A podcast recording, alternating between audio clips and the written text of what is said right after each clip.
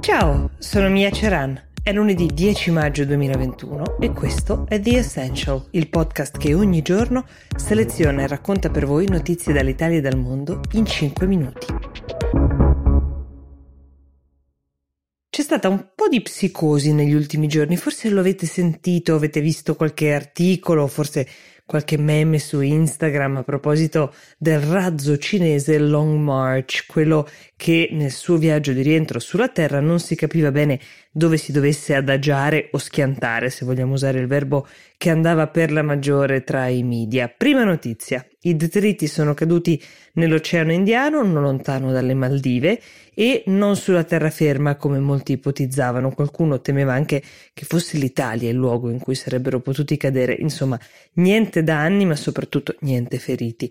Una parte molto consistente del nostro pianeta è coperta da acqua molta di più che non di quella che è coperta da terra, quindi possiamo dire che la statistica ci è venuta incontro. Secondo, non sono caduti i resti di un razzo intero, ma solo quella piccolissima parte delle 18 tonnellate di materiale di cui il razzo è fatto che non si sono disintegrate prima del contatto con l'atmosfera. Questo lo si sapeva anche prima, visto che lo avevano studiato con gli scienziati che si occupano proprio di questo, cioè studiano le traiettorie dei detriti provenienti dallo spazio per calcolare le possibilità che atterrino in un punto o in un altro del nostro pianeta e che sanno che buona parte dei materiali restano sospesi prima di arrivare sulla Terra, mentre arrivano sul nostro suolo solo i materiali iperresistenti o i metalli dal punto di fusione altissimo.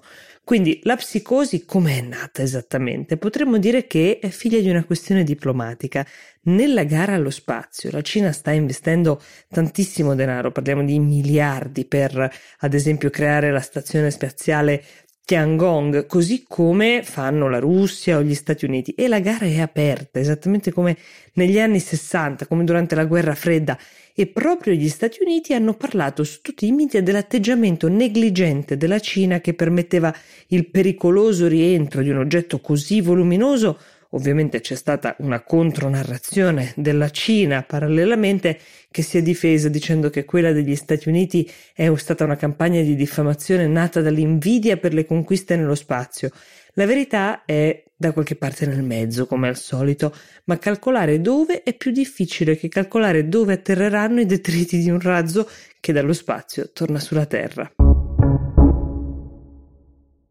Mentre qualcuno aspettava il rientro di brandelli del razzo Long March dallo spazio, sulla Terra accadevano moltissime cose in questo fine settimana, tra tutte vi voglio parlare di quell'atteso voto nel Regno Unito. Lo scrutinio si è chiuso nella notte tra sabato e domenica e il voto più seguito in assoluto è stato quello per rinnovare il Parlamento scozzese ed è andata più o meno così.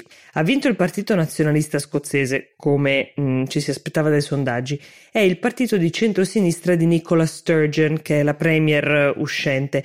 Ha vinto con un ampio distacco e insieme ai Verdi, che sono arrivati quarti, creano adesso in Parlamento un fronte piuttosto ampio e compatto che tornerà a battere su un tema molto discusso in Scozia, quello dell'indipendenza dal Regno Unito. Si era già tenuto un referendum, se vi ricordate, era il 2014, ma non era stato raggiunto il quorum per staccarsi dal governo centrale. Nel frattempo, però, è passata di acqua sotto i ponti, non mi riferisco solo alla pandemia, pensiamo anche alla Brexit che ha lasciato la Scozia diciamo perplessa ad osservare scelte piuttosto importanti che la allontanavano dall'Europa, un tema che ai cittadini scozzesi sembra non essere mai andato del tutto a genio. Quindi adesso Nicola Sturgeon, alla luce anche dei risultati di questo voto, ha dichiarato che ha intenzione di chiedere un nuovo referendum sull'indipendenza al governo centrale. Boris Johnson subito ha frenato dicendo che ora si deve pensare a lavorare as a team, come una squadra per fronteggiare la pandemia,